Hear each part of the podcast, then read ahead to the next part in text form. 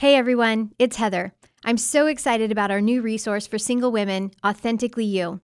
One of the most challenging parts of life is navigating relationships. This can be especially true for women who have been tainted by negative sexual experiences and mistakes from their past, or when the struggle with porn and masturbation takes hold and won't let go. This leaves them feeling distant from God, separated by the weight of shame and regret.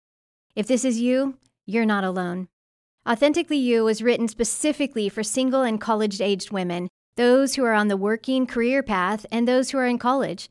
This 20 lesson curriculum is easily adaptable to a busy work schedule or a college semester system. Through this group experience, you'll explore how your past pain and trauma contribute to distorted beliefs and an unhealthy thought life. You'll uncover the role your family of origin plays in your past and current behaviors and address the issues that perpetuate compulsive and addictive patterns. And through the use of weekly exercises, strategic tools, and self care focus, you'll learn how to live in health, how to live as your true, authentic self. I know God has a plan for your life to bring you to a place of health and wholeness. If you allow it, God will do amazing things in you and through you. So pre-order today, Authentically You. Go to puredesire.org slash AY. That's puredesire.org slash AY.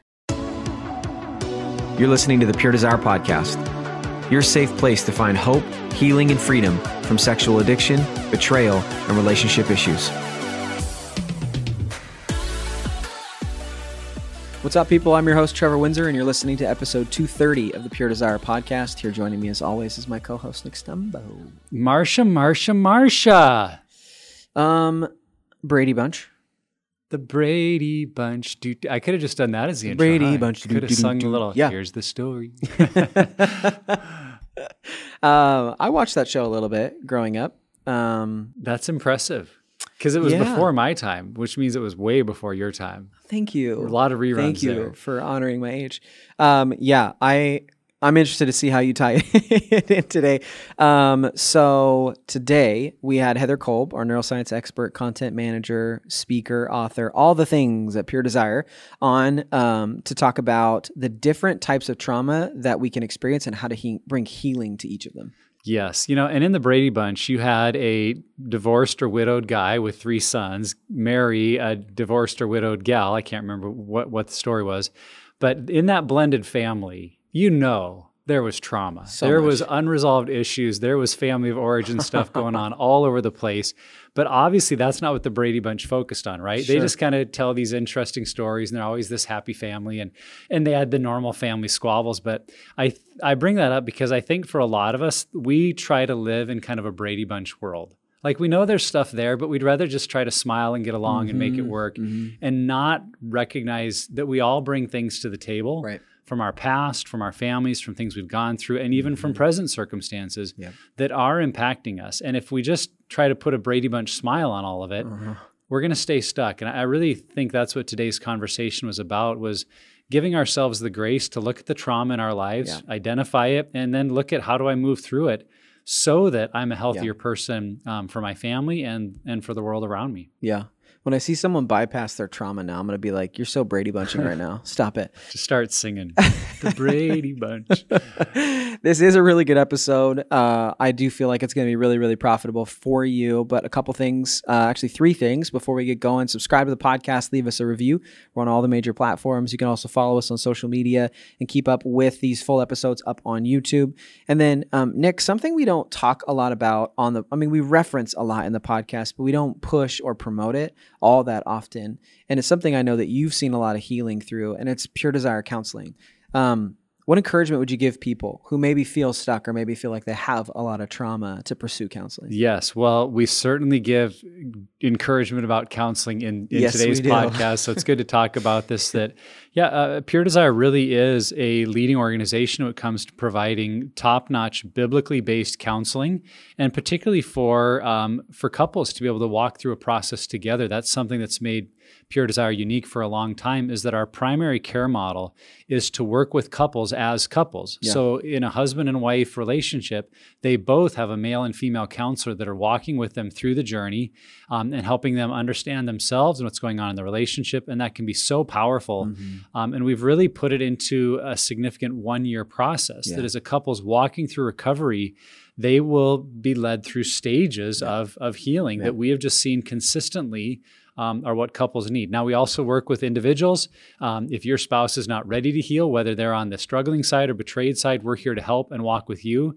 And then we also uh, can do trauma based recovery that doesn't necessarily have that, that one year timestamp on it. It more may be more determined by the level of um, of care someone needs. Yeah. But all of that starts kind of through the same funnel of doing a pure desire evaluation, which is the other thing that I love about our counseling. That if you are asking that question, do I need counseling? I always say, well, do the evaluation. Yeah. Um, it's it's a, it's you know five hundred dollars for an individual, seven hundred for a couple, somewhere in that neighborhood. But what you're going to do is you're going to take three or four online significant online Yeah, assessments hefty. And then have a, an hour and a half meeting with a counselor to walk through it all. Yep. And they're going to do this thorough evaluation of your life and where you're at. And, and based on their professional experience, Mhm. they're going to make a recommendation to you Yep. about what you need. Yep. And at that point, you know, you can decide to just be like, well, forget it. I don't really want Yeah. to do this or to take it and move forward. But I just think what a moment of clarity that, that couldn't all of us benefit from to let someone under the hood of our lives, so to speak. Let Mm-hmm. let someone who knows what they're looking for poke around in all the right places and ask the right questions Right. so that then we can enter into a process that really leads to change. And, and that's what Pure Desires Counseling is all about. Incorporating all the things we know about brain science, but also doing it on a deeply biblical foundation of faith in God and Yep. His healing power through Jesus. Um, and it's unique. There's not a lot of, of groups out there doing what we do. So um, I hope for those that are listening, if you've never considered it, maybe after today, uh, after this little moment and the podcast itself, maybe you will think about taking that next step. That was probably one of the best plugs I've ever heard you give Wow. for anything. Well, so well there you done, go. sir. Um, so if you are interested in counseling, go to puredesire.org slash counseling and look at, we have free consultations and we also have this evaluation process that Nick was talking about. All right, here's our conversation with Heather Kolb on healing different types of trauma. Heather Kolb, welcome back to the podcast. Thank you. Happy to be here. Yeah, we're glad to have you back. Um, okay, so in the realm of sexual addiction and betrayal trauma, we talk about specifically through our training through ITAP, uh, the Inter- International Institute of Trauma and Addiction Professionals.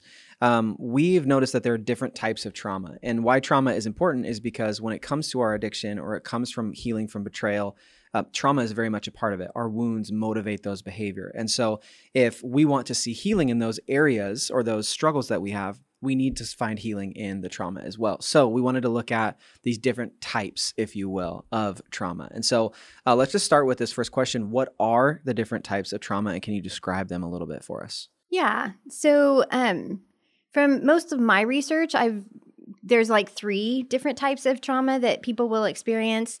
Um, acute trauma, which tends to focus on one single big event. So, somebody who has um, experienced a sexual assault or rape or even a big accident that maybe they lost a loved one, something Yeah. like that, Yeah. that that is going to really just happen one time in their Mhm. lifetime. The next one is chronic uh, trauma, which tends to be um, multiple traumas that happen, multiple traumas to or around them that happen in their lifetime.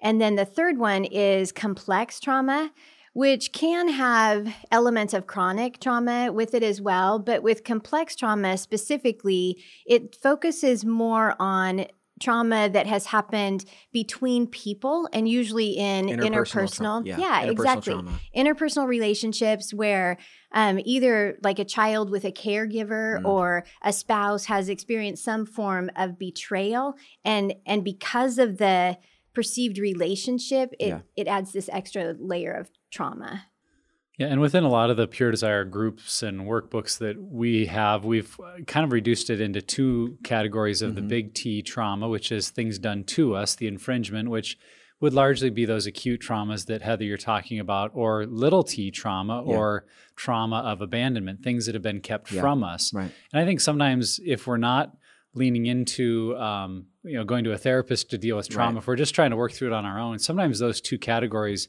to just ask the question what was done to me or what was kept from me Yeah. can help a person kind of identify what might be sources of trauma in their life and with that i would also mention because a lot of people in group will feel like well i didn't have much trauma Yeah. i didn't go through that much or my Yeah. life was pretty good um, you know author gabor mate makes the statement he says trauma is not what was done to us Mhm. Trauma is what happened inside of us. Mm. And so the trauma we're really trying to get at is what did our brain interpret about the things happening Yeah, around us? yeah.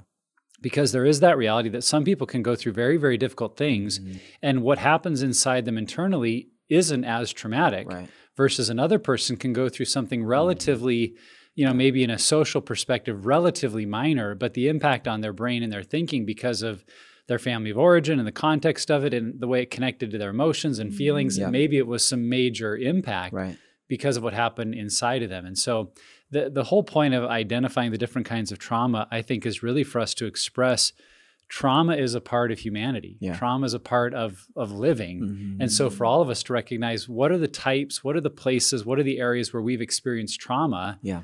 or that our brain has interpreted as trauma, because when we see that, then we can start to actually face it and deal with it. Well, and, and something too that's interesting because I would say growing up, I was someone who didn't feel like I had that acute trauma, that big T trauma, that something was done to me. And so when I came to this area of, or this, really this process of getting healthy was like, well, what do you mean trauma? Like, you know, my parents are still together. I've never been, you know, abused or what you mean, fill in the blank.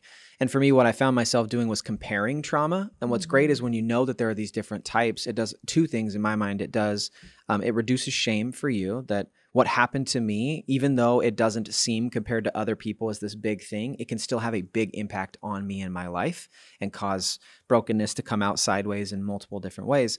And the second one is it helps me understand and be able to better relate to other people who maybe have experienced lesser or little t type of trauma compared to maybe some of my bigger moments.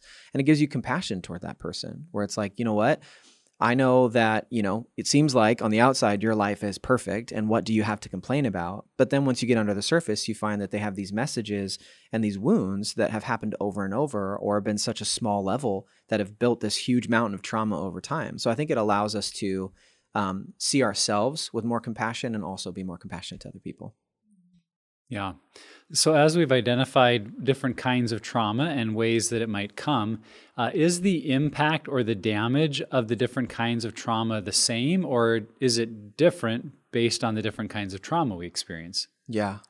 In my experience, uh, the answer is yes. Um, I would say there's, uh, I have a really big, um, it was about four years ago, this really big thing that happened in my life and this really big trauma moment. And um, I have noticed, and I've even described it now with my counselor, with friends, with my group members, that um, it feels like everything going on in my life right now is tethered back to that moment where it made this major impact, where it felt like you can still feel the vibrations of that explosion, if you will. Um, and I think that for me, those right now, that's a harder thing to shake. I find myself, um, it almost feels like it's the foundation that I'm walking on every day, as if my decisions are being made. And it's easy for me to point to that. It's easy to see, okay, what's happening right now. It's easier for me to point to a, one specific moment.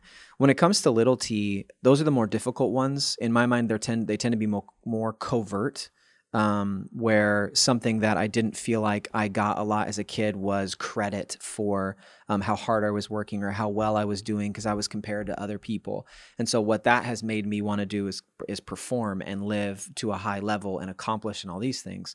And so for me, I learned a a lie, a message about myself, which I think over time is actually more damaging than that big right explosion in um, in my life. But I just see that one having uh, longer term because every decision I make is going to be based on what I believe about myself or my situation, and so I see that having more impact.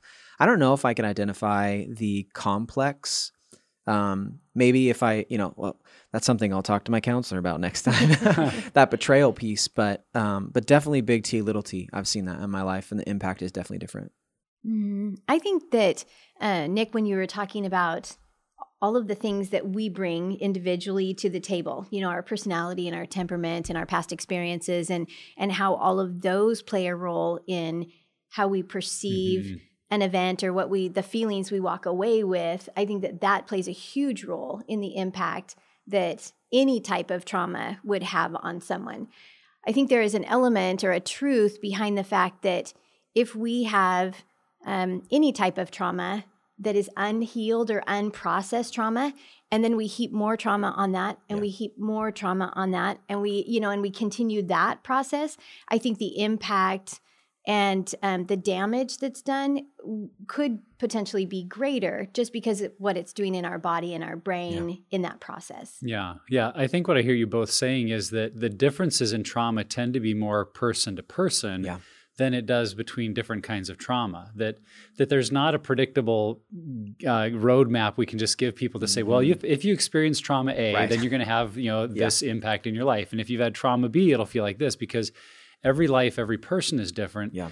Uh, but what does occur to me about this question, the impact, whether it's big T trauma, little t, you know, acute, chron- chronic, or complex, that it can have a similar impact on someone's life for any of the traumas. Yeah. Because if you think about it this way, what what trauma does, one of the main things it does is it kind of keeps us stuck in that moment, or mm-hmm. it takes us back there. So the person that's you know lived through a war, they might have flashbacks because of noises or smells of being back in the war. But in a similar way, maybe someone that grew up in a, a very silent, you know, high rules, low relationship kind of home, there may be sights or smells that take them back to that moment as well. Now they may, may not be, you know, hearing gunfire and seeing explosions, mm. but they're mm. They're having the emotional feeling of being yeah. back in their childhood home. Well, for both of those people, you could see the impact might be it's what causes them to numb out and use something like alcohol or pornography yeah. because they don't like the way they're yeah. feeling. So, two totally different kinds of trauma, two very different experiences of what it's taking them back to, but the impact can actually be the same. And that's what I think um, is one of the messages of this podcast. And we've talked about it before that we don't want to try to compare or or rate like well my trauma was a lot less therefore right. i shouldn't be as stuck in it yeah because it's just so different person to person. And the impact from big T acute trauma can mm-hmm. be similar to the lasting impact of someone that experienced little T or chronic trauma. Yeah, absolutely. Yeah. So, how can we tell then what type of trauma we've experienced?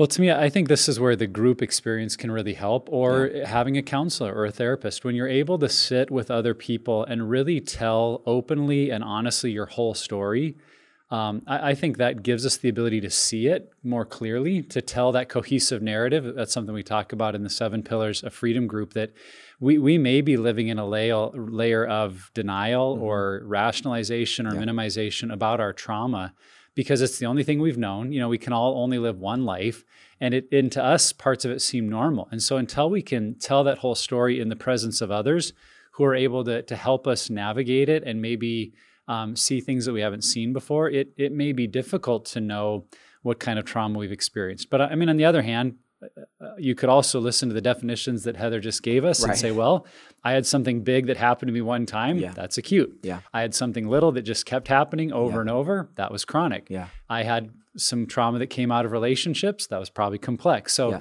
there are some basic frameworks to it, but I think to really identify uh, maybe the heart of this question what are the traumas that are most impacting me yeah. that's where i see the value of a group and mm. at other times sitting with a counselor or therapist yeah the um, the thing that has stuck out to me in a group experience is that hearing other people's trauma helps me qualify what trauma i have um, and so there may be something that i thought was little t that wasn't a big deal but i hear six other people in my group um, say the same thing and how impactful and meaningful and like how life altering this thing was, that will help me think, oh, maybe that is bigger than I assumed. Because I think that like one of the things I've heard you, Heather, say a lot is that our brain wants to stay healthy and wants to protect itself. And so oftentimes what I what I have seen, what I've even experienced to a certain degree is that our brain will try to like minimize the damage of things that have happened to us so that we can function normal on a day-to-day basis.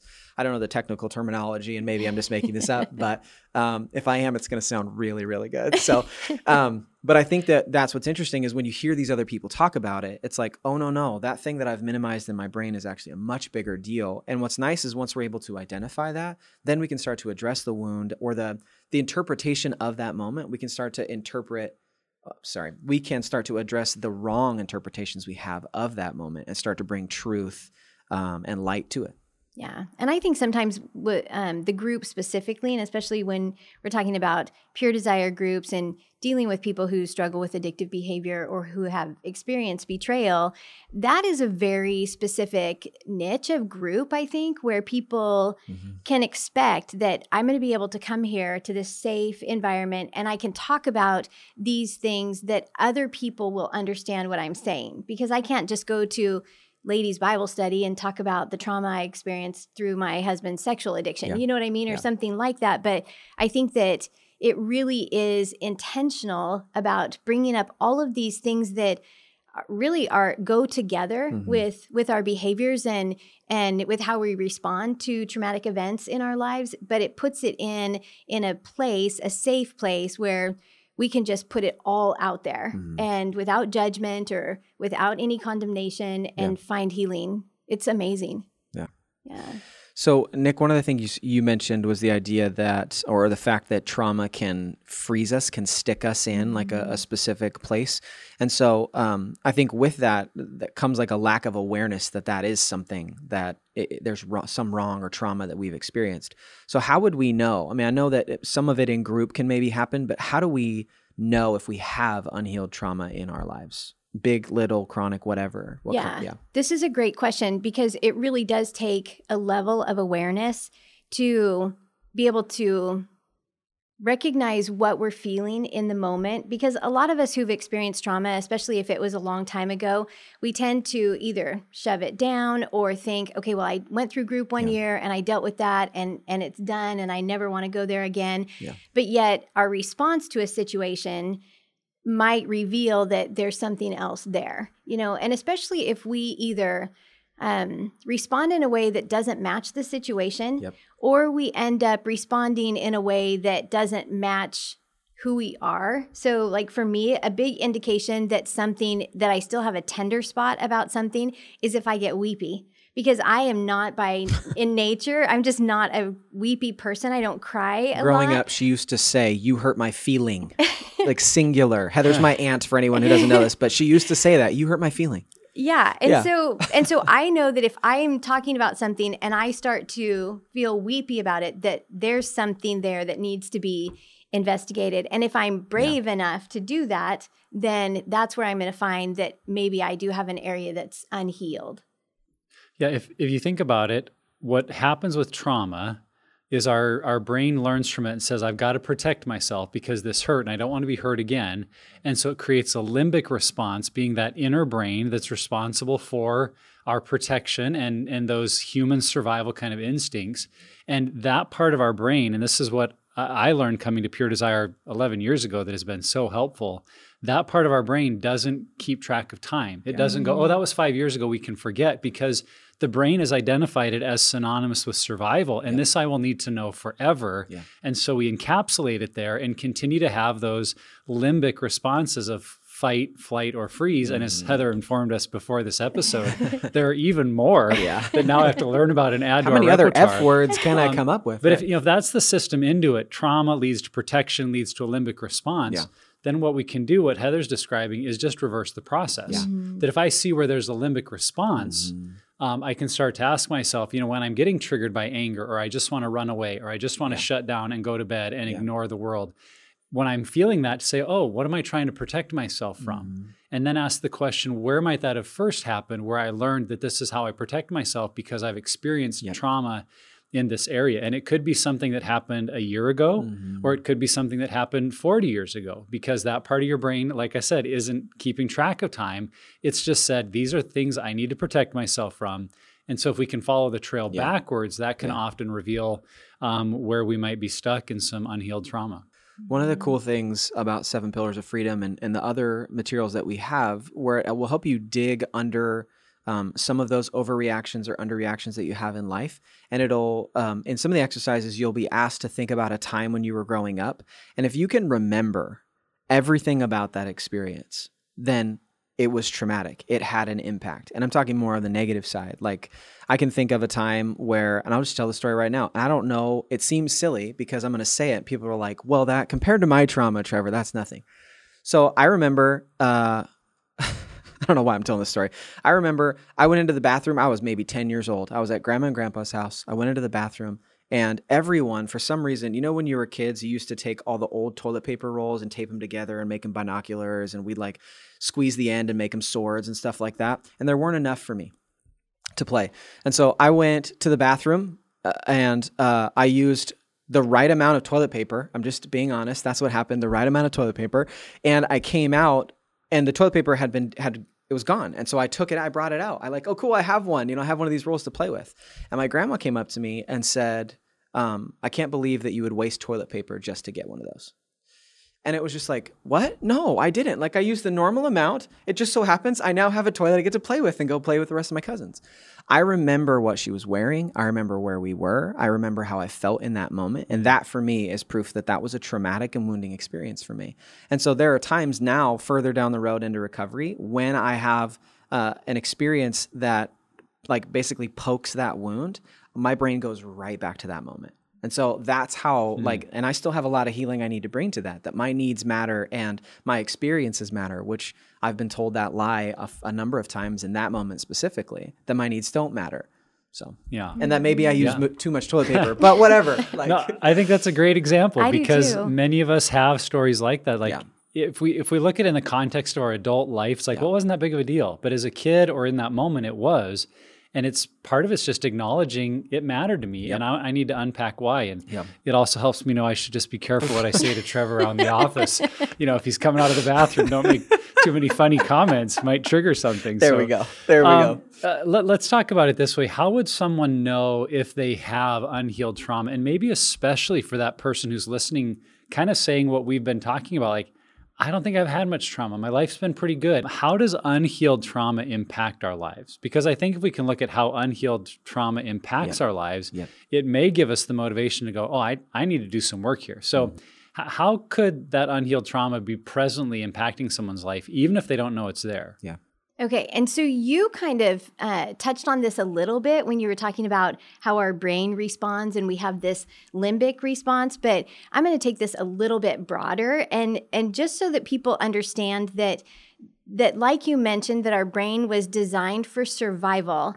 That our sympathetic nervous system, when we feel any form of threat at all, it is going to start to ramp up yeah. and it's going to give us everything that we need to either fight the threat or run away from it or freeze and we won't talk about the other ones but but it's going to give us the the energy and all the resources that we need to survive yep. and then once the threat is over then our parasympathetic nervous system is going to put on the brakes again it's going to bring our body and our brain back to this calm yeah. state because we feel safe what happens when people experience trauma is that their sympathetic nervous system it ramps up and it stays on. Mm. And especially if they are in a situation of chronic um, trauma or complex trauma, their brain doesn't ever that lever doesn't ever get shut off and so they're chronically living living in this this heightened state of yeah. of awareness and protection and not necessarily understanding where the threat is going coming from and and all of these things create really a lot of chaos in our brain and in our body and so i yeah. think that that's one of the things that especially if we could tie it back to something that's happening or or something that maybe we weren't aware of it but now our level of awareness is growing and and we recognize it in our environment is really just to recognize what's happening in our brain and mm-hmm. body that's keeping us at that high high level yeah. and and even behaviorally that's going to look like sleep disturbances and eating disturbances and suspicious behavior and you know all of these things yeah. that aren't normally a part of our world but because our brain is stuck in this high alert stage, we need to figure out why mm-hmm. because it wasn't ever intended to be stuck in this on position. It's right. not good for our body, it's not good for our survival, really. Yeah. And so it's figuring out that impact that's mm-hmm. really important. Yeah. yeah. Um, another example, this isn't a toilet paper story, I promise. Um, we get to the point, um, and so I we have two young sons, and uh, they have the needs of a four and a half year old and a one and a half year old. Um, and what's interesting is kind of going back to the story with my grandma outside the bathroom in her house, I remember feeling like my needs didn't matter. And then I had kids, and I realized that once you start having conversations with your kids, your needs really don't matter. and so, what I've realized is, and I'm still, this is a current struggle for me right now, is that if my son, specifically Brady, my four and a half year old, is doing something that's irritating to me or even makes me feel disrespected or like my needs don't matter, you can see my jaw is clenched and my hands are tight because I'm, I like, it is an overreaction. And it's something where like, uh, just the other, just the other night. I mean, at, at night we put him down, and if he needs to get up and go to the bathroom, he'll call us into the room like normal kids do for their parents. I'm fuming on my way down. It's like, don't you, un- here's what's going on in my head. Don't you understand it's my turn now? I get to do what I want to do. I'm done caring for you. Why do you need me right now? Don't you understand? I have homework and I have a TV show to watch and I have sleep to get.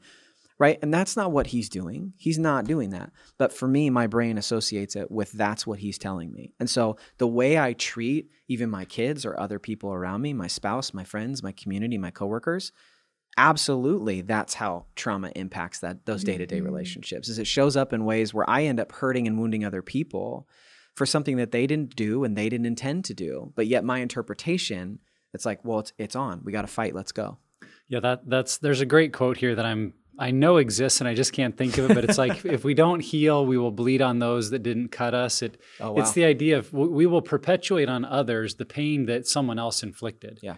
And I think that's the motive for me of, of working on our trauma. It's that if, if I'm stuck in some trauma, I will react to my spouse, I will react to my kids, just like you're describing, in ways they don't deserve mm-hmm. and didn't earn. Yeah. Because as you described, Heather, my brain is not in a healthy place. It's it's kind of in this heightened state of awareness, and I'm more concerned about self-protection than I am relationship. And I can lash out, I can be critical, I can be condescending, I can have harsh sarcasm. I mean, all yep. the things that that I do in my personality, just like all of us do. But if I realize, man, that that's really not even about them, it mm-hmm. feels so mm-hmm. unfair. Yeah. And it's so unjust that I'm I'm kind of putting on you what, what wasn't even yours. I mean, and in every relationship, there's faults. You know, no one is perfect, and we might have instances where there's conflict with our spouse and kids that that they are responsible for creating some conflict. Yep but our reaction is always um, our responsibility. And and if I realize I'm reacting in a way that isn't consistent with who I am, then I've got to do some work so I don't hurt people that don't deserve yeah. or that didn't do anything to merit that kind of you know response from me. Not not yeah. to say anyone ever deserves to be hurt, but yeah. you understand what I'm saying. That that right. if someone is in direct conflict with us, you know, if if you punch totally. me, you shouldn't be surprised if I punch back. Right.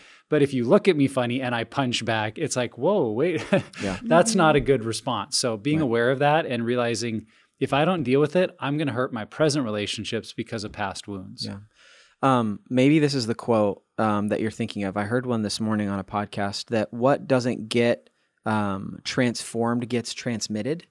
Um, and one of the things that came to mind as you were sharing, Nick, was um, that if I don't heal that wound, what I will be doing over and over and over again in my response to my son in this is also wound him to where he's now going to have trauma. And it's probably going to be, um, I mean, at that point, like there's no like physical harm or anything that's happening, but it, it's not a loving compassion that I'm extending to him and, and a care for him. And so he's going to learn that message that my needs don't matter. Dad doesn't care if I need to go to the bathroom or if I can't find my lammy or if I can, whatever it may be. And so I end up traumatizing because of my own trauma and not dealing with it. I end up traumatizing and just perpetuating that same narrative in my kid's life. And that's uh, frustrating and sad. And that's a huge reason why we need to deal with our trauma. Mm-hmm. Mm-hmm. Yeah, that awareness piece is huge. So I wish awareness fixed it. It doesn't, by the way. so, how then do we actually yeah. heal, bring healing to our trauma? What does that process look like? Um, a great um, example in my life um, because it, it, the thing I'm, I'm going to describe is you need new experiences to replace the old ones. Um, I was sitting with my son. We were listening to worship music in our in our house, and we're sitting on um, one of our chairs in our living room. And I don't even know why, but we just were listening to music. And my four year old came and sat on my lap, and we were just sitting there listening to worship music together. And we weren't saying anything. We were just we sat there for probably 15 minutes, and I cannot tell you, like, I started crying just in the moment, um, feeling love for my son and feeling loved that he spent time with me. And in that moment, I felt something change. And I don't know if I could tell you tangibly, you know, how has impacted it, but I know that I can think of that moment as a healing moment to um, this little boy who oftentimes feels like he doesn't care about my needs does care about me. And so it's that replacement piece, uh, which I think is really, really important. And, you know, a huge way this plays out in Pure Desire is groups that you have been wounded in relationships so often in life, and yet it is really going back into relationship where you get healed. And so it's that replacing, you, know, you think of unwanted behaviors, you think about betrayal trauma, things that have happened to you and how you shared that in the past, maybe at like the Bible study. And people are just like, oh honey, we don't, we don't share that there. Mm-hmm. Like here. In that moment, it's not safe for me. That's what I learned. But if you go to a betrayal and beyond group and it's like, oh honey, we share that every single week. Like here we go. Um, and I think that what that does is that trains, retrains our brain and renews um, a sense that my needs do matter and that my experience and story do matter. Yeah, in the Seven Pillars of Freedom workbook, the last uh, pillar six deals a lot with this, and we've talked about it in our conferences. But um, uh, there's four steps that I, I could simplify to say you need to see it, name it, claim it, and then reclaim it. And see it is just that process of like, I need to get out, I need to tell someone, I need to write it out, I need to tell the story. And as I tell the story, see it, then I can name it, say, this is what happened to me. I was hurt or I was abused, I was neglected, I was wronged. And then claiming it is accepting that that's that's part of my story now. It's not something I ignore or try to forget about, but I just I see the way God is integrating that into my current reality and then the reclaim it is going to that next level of how can God actually use this for good, not only mm. in my life, Yeah. but also then through me in the lives of others. And Yeah. I think that's that's kind of a a process that sounds simple but is not. I mean, that could be decades of work to see Yeah. it, name it, Yeah. claim it, and reclaim it. Yeah. But I think we can recognize uh, uh, maybe some stages of where we may be. That as someone's listening, they may just be in that place. They need to see it. They need to recognize it. So others may be able to recognize it, but they've never really owned and said, "This is what happened to me." Yeah. For others, it's now integrating it into their story, and then still others, it's making it a part of their future. And Mm-hmm. so uh, we can kind of see where we're at, and that might give us an understanding of what our next step could look like. Yep.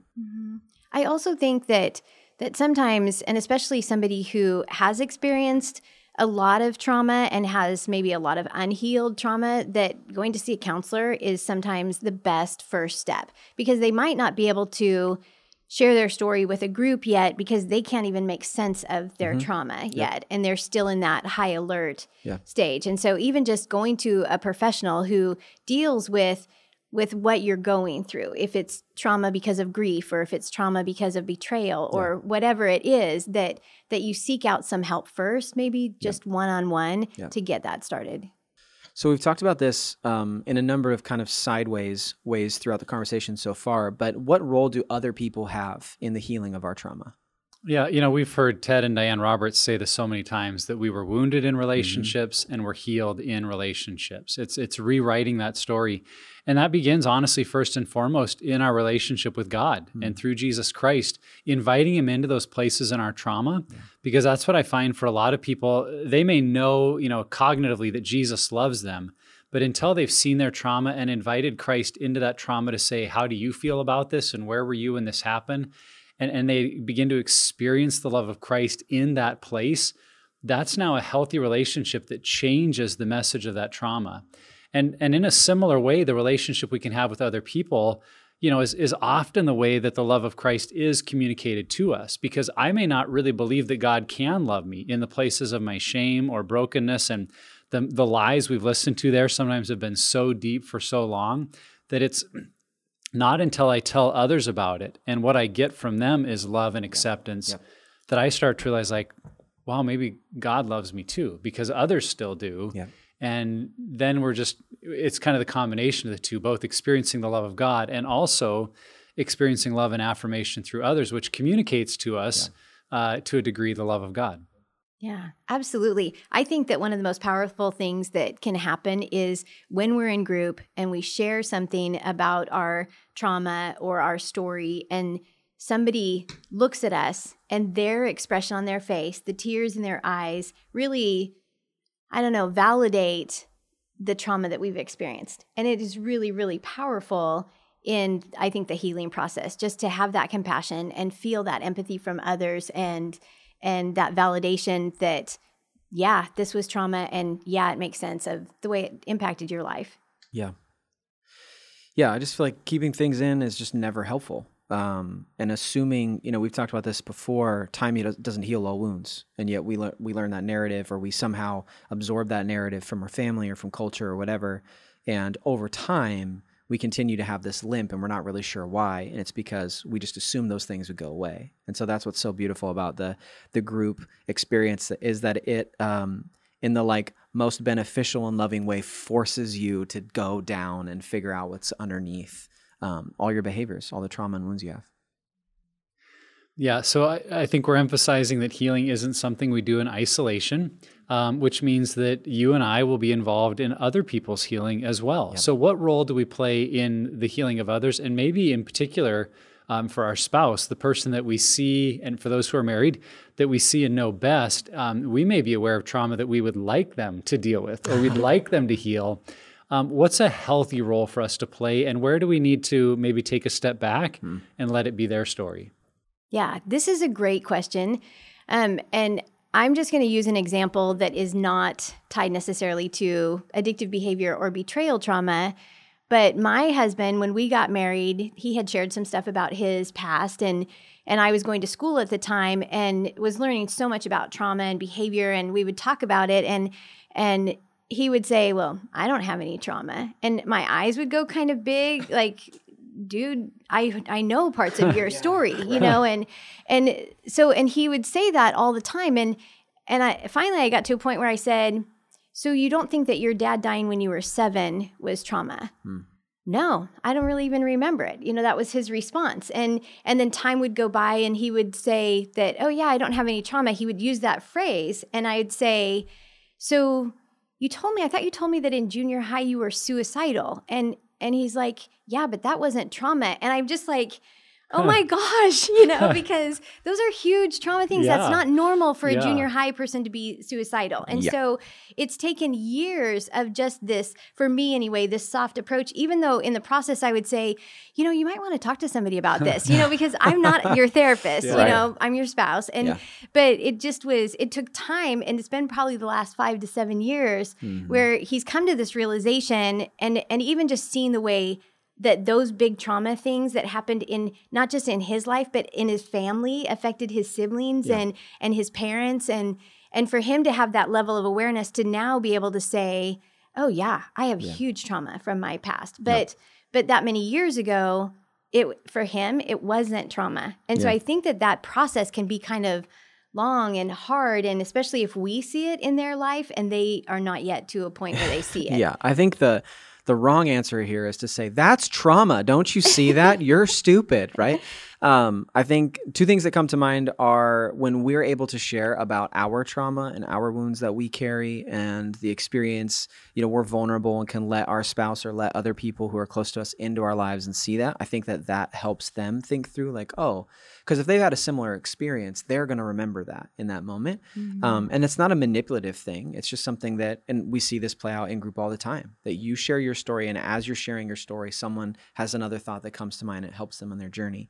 Um, and the other one is just asking questions. You know, I think almost like properly responding when someone says, like, when I was this age, this happened, not just be like, oh, you know, and move on. If it's a big deal and you know it would be traumatic, maybe it's like, well, what was that like for you at that age?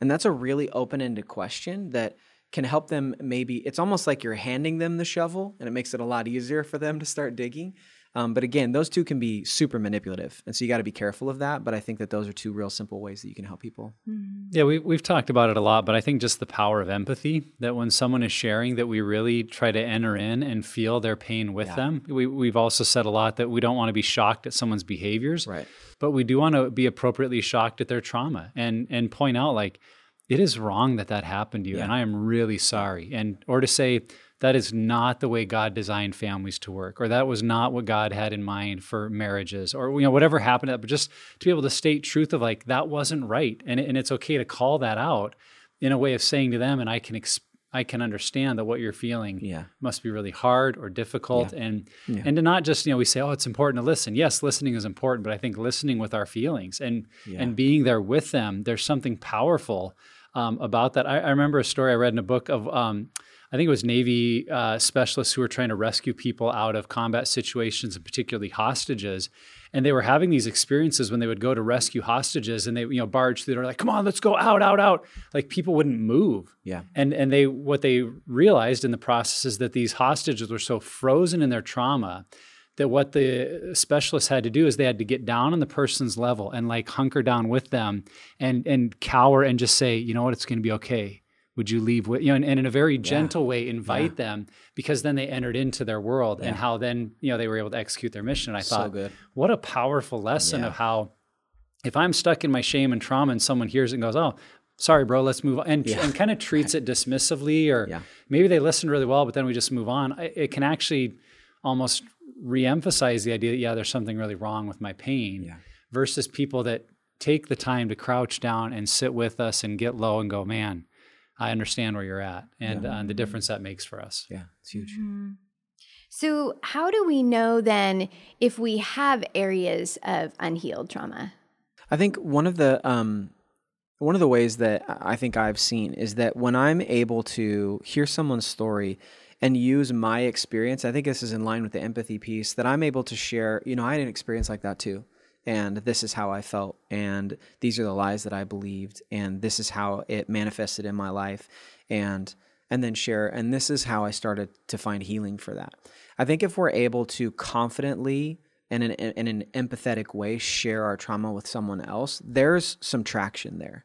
Um, because if there isn't any healing with your trauma, you are not going to talk about it. Mm-hmm. Um, and so I think that that's a, a way of connecting with people.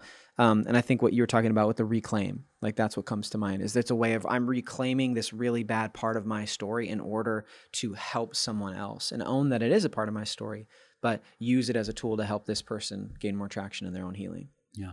I think first we notice things that we'll hear ourselves thinking, huh, usually that makes me really angry. Why am I not getting angry? Yeah. Or usually I'm f- freaking out when this happens, or I'm getting super, super stressed and I'm not today. What?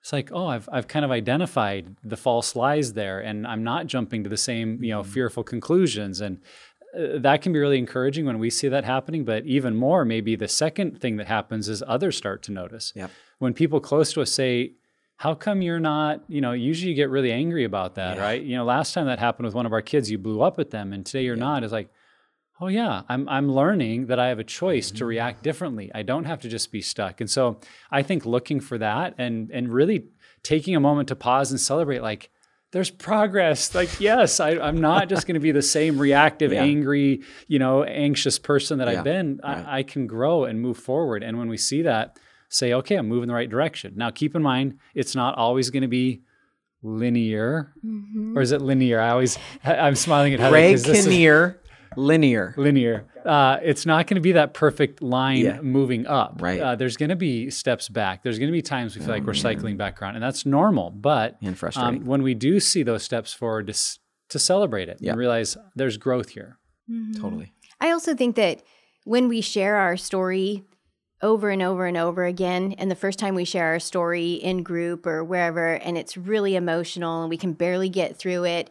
And then over time, by the fifth time that we've shared our story, we're not as emotional. And even though we understand it, but there's been healing yeah. through that process. And then by the 10th time that we share it, we don't get emotional at all, but yet can just say, tell a coherent narrative mm. of what happened. And I think that those, that right there is evidence that your trauma is healing, that you're in that process. Yeah. Yeah. Totally. Um, okay, so maybe someone's listening and they've worked on their trauma, they've identified it, they've gone through the four steps, Nick, that you talked about, experience this level of healing, but still feel stuck. What should they do? I mean, at that point, just like grab a pint of ice cream and just give up, right? I mean, like go whatever. to town on the cookie no, dough uh, ice cream. Nice. Seriously, though, like on that level, the first thing I would say is don't beat yourself up and shame yourself. Maybe you do need to just take a deep breath and eat a bowl of ice cream. Be like, you know what? I'm still here. And and I think the danger there is we tend to compare to others yeah. or our own expectations. We look back and say, I, I thought I would be further along by now. Um, and when we do that to ourselves, we just need to have the grace to realize I'm not helping. I'm, I'm actually putting more shame into the story and just prolonging the process. So give yourself that grace to say your healing is going to take as long as your healing takes. Yep. Um, and if you're doing group, if you're you know being open with friends, if you're telling your story, and you feel like you've done some of those kind of foundational steps, that is really where if you've not sat with a trained therapist that it's their Mm. job to walk with people through trauma Yeah. uh, that'd be like a prime example a of why you should seek that out it's when you get stuck that's why they're there Right. and that's not an admission that you're weak or bad or not good enough that's Mm. just recognizing there's something about my trauma that may be so hidden to me or that I have learned to kind of block for so long or I have developed such you know i- i- such powerful coping strategies that my brain can't really see any other way to do it Yeah. I'm probably not going to figure this out without an expert that can kind of guide me through Mm-hmm. something. So I think those two things don't shame yourself and at some point really look to get professional help. Yeah. That's why they're there. Yeah. We were at an event. It was, I think, the beginning of March in 2020. It was probably the week before the first COVID shut down. And there was just a small team of us um, at a Pure Desire event at a local college. And and we were driving there, and I started talking about this trauma that I was feeling. That this, and it wasn't anything that was big that was done to me or whatever, but it was, I had noticed some things that in my behavior, like a, an exaggerated startle response or something, some of these things that I normally don't do, but this thing was here. And so, and Bob Vandermeer, he was one of the people on the trip. And so I'm kind of just explaining where I think that Who's this is coming. by the way, yes, is on our clinical team. Yes. And I was saying how, you know, this is I know I know where this is coming from. I know, but my brain keeps looping it around in the same track and I'm not getting any like resolution to it or closure. And I said, So I've been thinking about going to see a counselor. And he's like, Oh yeah, you should. I mean, right away, because he recognized that that there was something there, that there was mm-hmm. something significant, and that I was even asking the questions to say, this is kind of what I'm thinking about. And and even though I could make sense of of it to a certain extent, there was a part of it that that I couldn't get past. And so I was going to need somebody who had specific special training to help me get past that whatever it was. And and then covid happened and i haven't gone back i haven't gone to counseling but it's but it's there. It's waiting because i still plan to do that because i know that it's something that will eventually get Yeah. bigger and trip me up and i don't want that to happen It's interesting you say it that way because I think sometimes there are some other things maybe we haven't worked on, other areas of life that may be catering to that stuckness that we don't even realize. And so if you've mm-hmm. gotten some traction in a certain area and you you do feel stuck, like explore maybe some of those other domains of life or those other things that you want to work on and try to make those connections. Do you see like, well, my lack of self-care actually leads to this and you know this um, maybe negative narrative that I just carry all day, all day. And if I were to do a little bit more self care or get some more sleep or change my diet, that maybe some of those things would change. That's not like a silver bullet, but that is something that we can we can do. That we have control. We can control what we can control, and we can bring change to to different areas of our life, and maybe see that crossover, that overlap. Maybe can kickstart some stuff. Um, but what I hear both of you guys saying is inviting other people in is very very important if you feel stuck. You feel stuck, you're not going to get unstuck by yourself. Um, recovery is not a by your you know pulling your bootstraps up as high as you can and get going. We know it's not a try harder, do better, pray more, love Jesus more thing. So, um, trauma is a real thing. Trauma is something that all of us carry, whether you realize it or not. Your body, even physically, carries the trauma that you've been through in life. And if we really want to heal from addiction, if we do want to see that sexual brokenness uh, no longer in our life, if you want to heal from the effects of betrayal trauma, we have to heal trauma. So, Heath, thanks for being here. And this was a really good conversation, guys. Appreciate it. yeah Yeah, thanks, you guys. And wherever you're at on your journey, Pure Desire is here to help create a roadmap for your healing. If you or someone you know is impacted by sexual brokenness or betrayal trauma, go to puredesire.org and let's start the healing journey today. Don't forget to subscribe to the podcast and drop us a review. It helps others find the podcast. Each week we put out new content to help you on the road to healing and freedom. And lastly, never stop being healthy.